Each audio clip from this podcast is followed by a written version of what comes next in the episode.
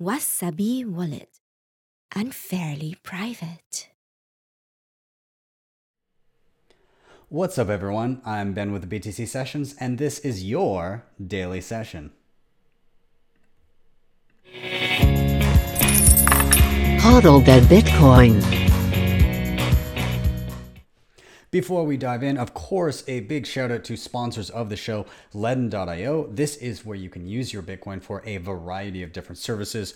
I've been utilizing and working with these guys for well over a year now, um, and they're super awesome. I love uh, working with them. Mauricio, one of the founders, is fantastic. Um, and so, what are they? Well, they again offer services for your Bitcoin. Uh, the first thing I ever used them for was Bitcoin backed loans. So, I was in a pinch, needed dollars and I didn't want to sell my Bitcoin because that's taxable and because I was worried I'd have to buy it back in at a higher price point. So I was able to deposit Bitcoin, get a loan, Canadian or US dollar, to my bank account within 24 hours. And when I paid that back, I got back the exact same amount of Bitcoin. Now they've got a couple other services or products that they offer. They've got Bitcoin and USDC savings accounts. They just upped the interest rates on both Bitcoin and USDC uh, to a maximum of 10% for USDC. Uh, I believe Bitcoin is around 8 uh, right now, but either way, awesome. And then they've got B2X their B2X offering, which uses the same loan mechanism to instantly buy more Bitcoin. So effectively, you're doubling your Bitcoin on the spot. If you want to check these guys out, there is a link in the show notes. And if you use that link and decide to opt into a Bitcoin backed loan or any of their loan products, you will get $50 of Bitcoin for free. And secondly, if you want to help out the show in another way and you're keen on privacy, which is a good thing to have when you're utilizing Bitcoin, um, NordVPN is one of the solutions in my arsenal of privacy tools that I use. What it does is it encrypts your browsing data, it hides your IP address, and it has the added benefit of allowing you to access geo blocked content. So I use this on my computer, on my phone, on my tablet, just everywhere, especially if you're using public Wi Fi, something like a VPN VPN is a must because you never know how secure that network is and what kind of prying eyes are looking at what you're doing. So if you want to be safe, uh, NordVPN can be a good option for you. And the link down below will get you 70% off a three year package plus a month free. It ends up being about $3.49 a month. So go check that out. And with that, let's dive into the news. Now, uh, I, given the fluctuations in price lately, obviously I wanted to talk about it a little bit. Um, we saw a huge spike over the weekend all the way up to over $12,000. A huge rejection back down, dropped like $1,500 in no time at all, down to around 10.5. Uh, and now we're back up. We're in the low $11,000 range, so closing in on around 11.2. But it's been a wild ride to say the least. Um, so uh, let's just kind of go through what's happened recently and uh, just a couple key points that I wanted to point out in regards to kind of the bigger picture here. Um, now, looking back at, at the chart here, you can see we're getting close to the spike that we saw in mid uh, June or late June of 2019, we saw this huge run up where we went to uh, between thirteen and fourteen thousand dollars, depending on what exchange you were looking at. Um, we're just kind of below that, so if we can kind of bust through these levels around 12k that we were tipping at, that could be the next point where we may see a little bit of pushback um, before we go on to perhaps soon see previous all time highs. I don't know. Maybe before the end of the year. I'd love to see something like that, but who knows? Anybody's guess. Um, regardless, so to kind of hone in on what's happened here, again, we we climbed from a low of around 11 230 uh, 11,230 to over 12 grand. So we were kind of hanging around that level um, within 24 hours. Um, suddenly, huge drop um, down below 11 grand. We did see around 10.5 on some exchanges. So over a thousand dollars in under an hour drop. We haven't seen stuff like that in quite some time, other than the the insane sell off in March. But that was like an everything asset pop um, anyways, despite the sudden loss, these are the key points I wanted to touch on. Bitcoin has still put an impressive performance in the second half of July and is still up 11% in the past week and 21.9% in the past month. Now, these numbers are over the past day and it's been fluctuating. So, besides the point, it's still been a hell of a month for July. Um, and now we're into August and we'll see what that holds. But Another excellent point here on this Decrypt article that I'm looking at uh, Bitcoin trading volume has been climbing since early July and is now almost doubled in the last month.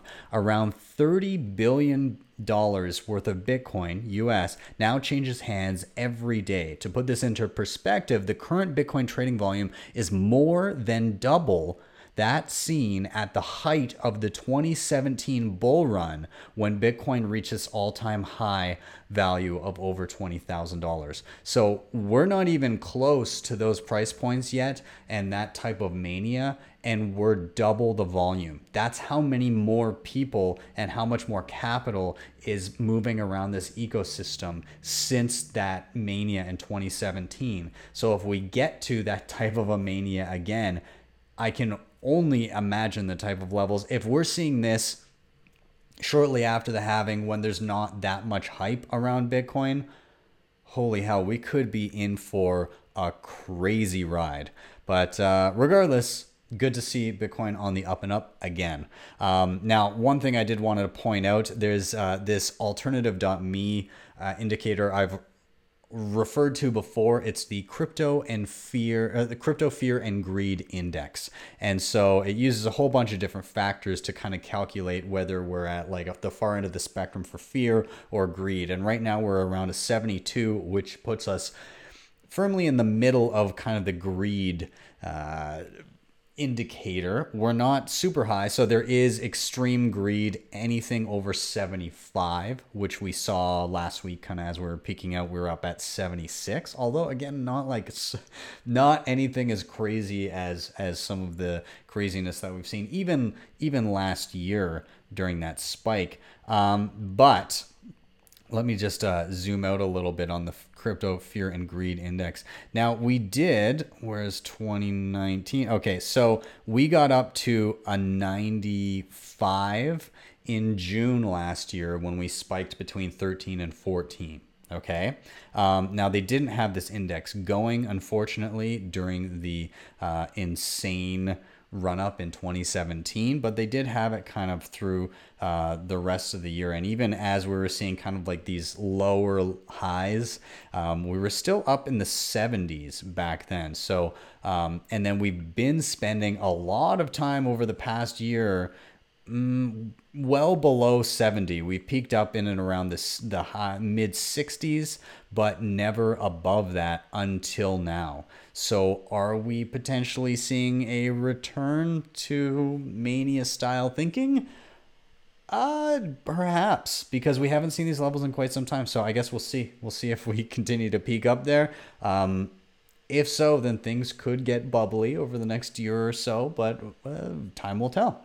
Uh, let's move on here. Uh, there was a, a U.S. congressman. Uh, his name is Tom Emmer, and he was recently on the Pomp podcast, and he was talking about Bitcoin versus centralized monetary systems, and he said some interesting things. Um, now, before I get into what he said, uh, just a couple, just from his Wikipedia page here on, on what he's he's after. A couple things uh, really kind of stuck out to me was his stance on state sovereignty. So in 2010, Emmer sponsored an amendment to the Minnesota Constitution that would allow the state to nullify federal laws. Um, he also, in the in regards to taxes, he says he strongly opposes tax increases.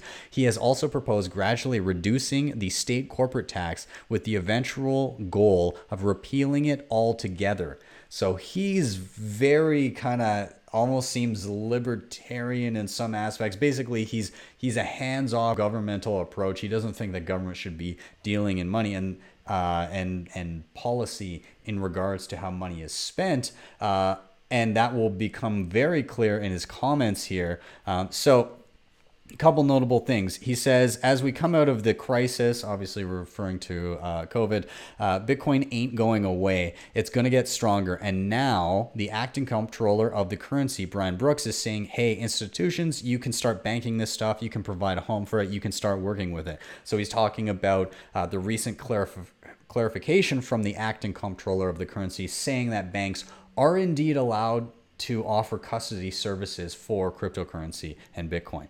Um, now, some other stuff he did tweet out uh, after the Twitter hack. He said Bitcoin isn't the problem, centralized control is. And he clarified during the podcast, he said, look, Twitter's the problem.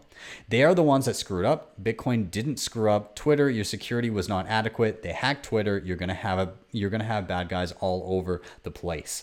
Um, yeah, he he basically said that uh, Bitcoin scams are different from Bitcoin being a scam. You can scam somebody and take their money just because you want a certain type of money doesn't mean the money itself is a scam. Again, and I echo this sentiment you're vilifying the action rather than the medium of exchange. Uh, it makes no sense. You don't blame US dollars when a bank gets robbed right? Uh, so he goes on to say a, a, few other things. He talks about um, in China in regards to the shutdowns. Uh, he says uh, he's worried about government control, and he talks about the government has your currency all on a card. And guess what? If you lived in Wuhan, they shut you down. They you couldn't get a ride out of Wuhan to another city. You couldn't go to some groceries, uh, get some groceries unless the government released you to get groceries. So need I say more when I say I don't like uh, what I don't like about centralized control. Uh, he does poke fun at Facebook's Libra project and said, you know, he said, great concept, wonderful, but somebody's got to be in control, right? Um, now, he does cite the road to serfdom again, very, very uh, Austrian economics leaning, libertarian kind of feeling um, resource material uh, when he's talking about things. But regardless, um, he said that uh, moving into the, I think we're new, moving into the next phase, which is why crypto and that area excites me because I do think that the government, do I think that the government has a role? Yeah, I'm going to say no. I don't think it has a big role. I think people can police themselves.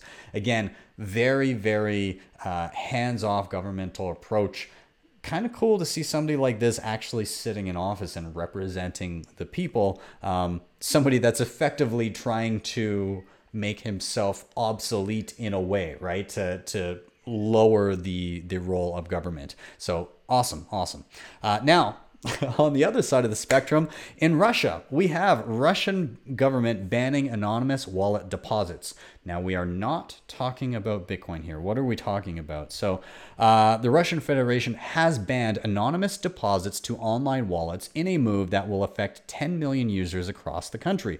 According to lawmakers, this initiative is supposed to curb illegal activities such as financing terrorism and the illegal drug trade, as is quoted in any sort of control over money. But I do think that it is maybe that's part of the reason, but it's a bit more of a control thing. If you lose control over the currency and the ability to collect taxes and things like that, you have major problems. And, and the government obviously is in the business of creating more government programs and growing those types of things. Government very rarely shrinks, it always tends to grow and try to claw more responsibilities and money from people.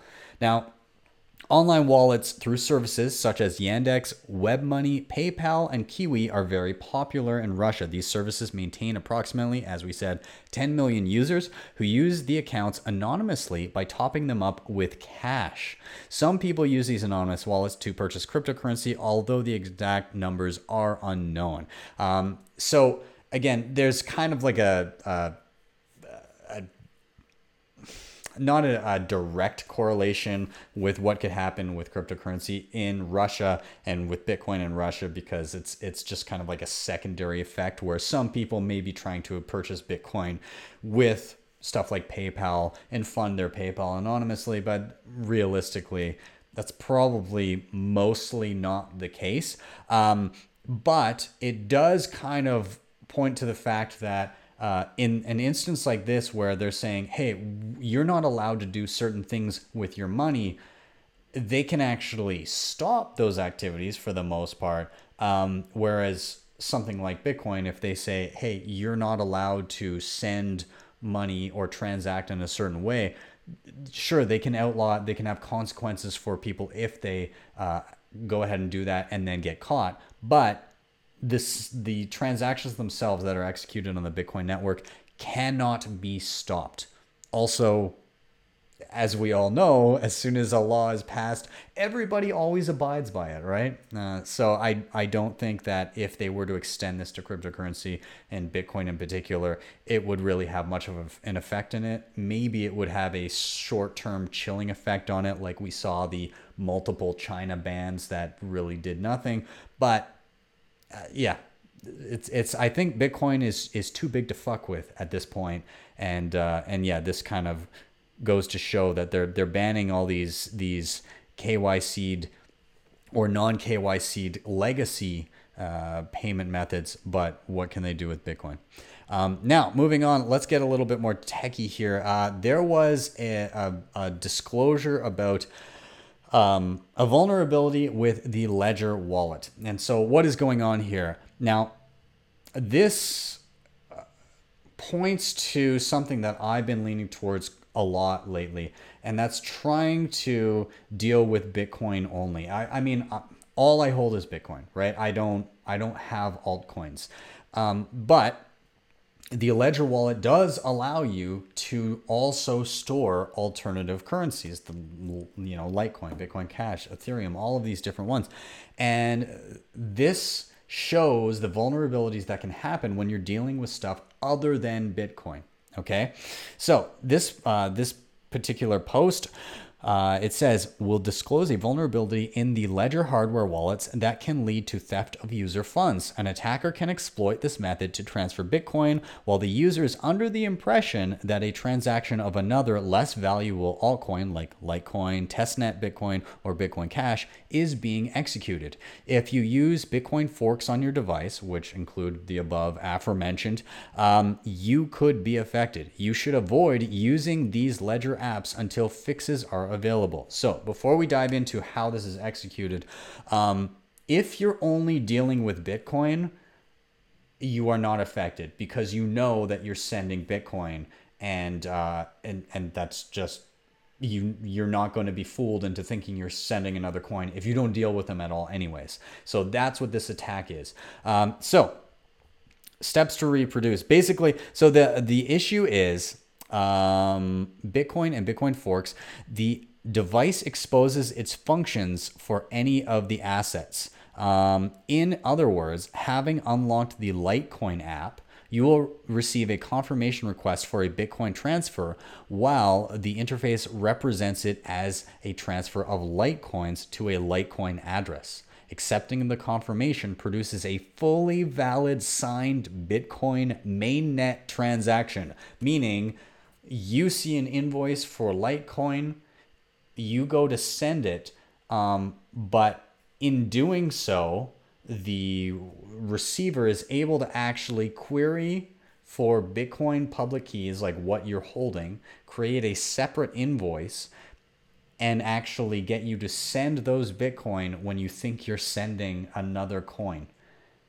That is scary as hell um, and again, really points to the fact that if if you're serious about stuff, you don't want to be dealing with altcoins or at least if you're dealing with altcoins, you want to have your Bitcoin on totally separate devices um, that don't have any altcoin related software on on them. Um, it's again just perfect example of how scary that can be. So um, yeah, I guess it allows them to to query what you've got in a public key, and you've also it also allows them to send a uh, payment transaction, um, I guess invoice or prompting a, a, a, an approval of that transaction, and then send it off. So ooh, scary anyways uh, if, if you do have altcoins on on your ledger I would maybe wait to even bother moving them. Or what would I would do is if you have another ledger, if you have a totally separate device like a Coldcard, send your Bitcoin to that and then deal with your altcoins if you need to deal with them. And then maybe dump them. I'm not saying you have to dump them, but I don't know. I just feel like it's so much of an attack vector dealing with other coins. It just compromises your security if you've got Bitcoin sitting in the same place, and those sats are precious. Uh, moving on to something a little bit more positive, Blue Wallet has a cool update. Uh, this is again rapidly becoming my favorite mobile wallet to deal with. Obviously, I still love Green Wallet and Samurai Wallet, uh, but Blue Wallet, just the ease of use and the implementations of new features constantly. Gotta love it. Um, so, what did they add here? Uh, they two things that I really like okay, push notifications every time you receive uh, transactions, as well as when transactions get confirmed, which is awesome. Um, they also added LN URL pay support. Uh, so what does this mean? It has to do with Lightning Network, and there's I'll include this article from back in April talking about LNURL. So basically, it's a standard. Uh, of ways to do things on the Lightning Network that multiple wallets are starting to adopt and makes things a little bit more intuitive and easier to utilize. Um, and so, two key things can be done here. Number one, in receiving funds, if you're actually just utilizing uh, wallets yourself and actually managing channels. Um, Lightning Network works when you lock up a certain amount of Bitcoin between you and another node in the network uh, and another individual, or whether it be a company or whatever. But there's Bitcoin actually locked up there and auditable, and transactions are just pushing Bitcoin to either side of the channel. And it's kind of like a um, uh, you can push Bitcoin to your side of the channel and then push Bitcoin out on another channel to somebody else. So it kind of like has this like bumping effect of of funds being moved around that way. However, if you don't have um, if you need more liquidity, incoming liquidity, and you don't have it, sometimes it can be a pain in the ass to get that incoming liquidity. Um, this makes it a lot easier where if there's say like a company offering incoming liquidity for you uh, instead of having to like go in and, and manually set that up it's a simple scan of a qr code and there's a small fee associated with it to set up the channel and then you have whatever amount of incoming liquidity that you've um, asked for. Now the other thing about this is moving funds around particularly if you're utilizing a service and where you have maybe like an online wallet and you want to withdraw instead of creating a payment request, copying that, going to the other service, hitting withdraw, pasting in that information, and then hitting send. All you have to do is whatever service you have your, your Lightning Bitcoin on, there's a, a little URL that's a QR code and you can simply scan it and it'll say, "Hey, you're you're creating a payment request for this amount. Is that okay?" You hit the button and it instantly transfers all of the information back and forth between you and the service. It's essentially scan, hit a button, and the money comes to you. So it's a withdrawal request in a single scan and button push. So I played around with this on uh, this website called lnpay.co, which is actually already re- really cool. If you haven't played with this, basically it allows you to set up paywalls to whatever web page you want. So I have a website and I just played around with one of my blog pages. I put in the URL here and set up a paywall and like a special link. And so when I when I use that link, it puts up this paywall and says, "Hey, you need to pay 100 sats in order to view this." And I was able to pay it and there was uh, uh, so it went to this service and it was deposited on this online dashboard. To withdraw it, I used LNURL. And when I went there, um, it's just in the wallet section, it's just a little URL. And I scanned it with Phoenix Wallet and I scanned it with Blue Wallet, tried both of them. And all you need to do, scan it, approve it, and it comes to you. Um, so yeah, I, I, think is really cool. It's making things a lot more streamlined. So uh, kudos to Blue Wallet for implementing this, and I can't wait to see even more people implement it. Um, anyways, guys, I'm gonna wrap up there. Uh, as always, thank you so much for watching. Um, if you want to help out the show, you can do a whole bunch of different things. Please do remember if you're here on YouTube to hit like, subscribe, and share. Uh, all of those things really do help, so please do them. If you want to hit me up on other services or on other platforms, I'm on Facebook Live. I stream live to Twitter. Uh, I also do like Twitch and DLive. You can find me there. If you like this audio only, you can check me out on every podcast platform pretty much. You know, Spotify, Apple, Google, all of those. You can search up BTC sessions there. Now, if you want to help out the show in a big way, you can hit up the sponsor down below, Ledn. You can hit up uh, my affiliate link for NordVPN. Or if you really loved what you saw, you can always drop me a Lightning Network tip at my tippin.me page. That URL is tippin, T-I-P-P-I-N dot me slash at BTC sessions. And with that, I am out. Have yourselves a wonderful evening or a wonderful rest of the day wherever you are, and I'll see you next time for your daily session.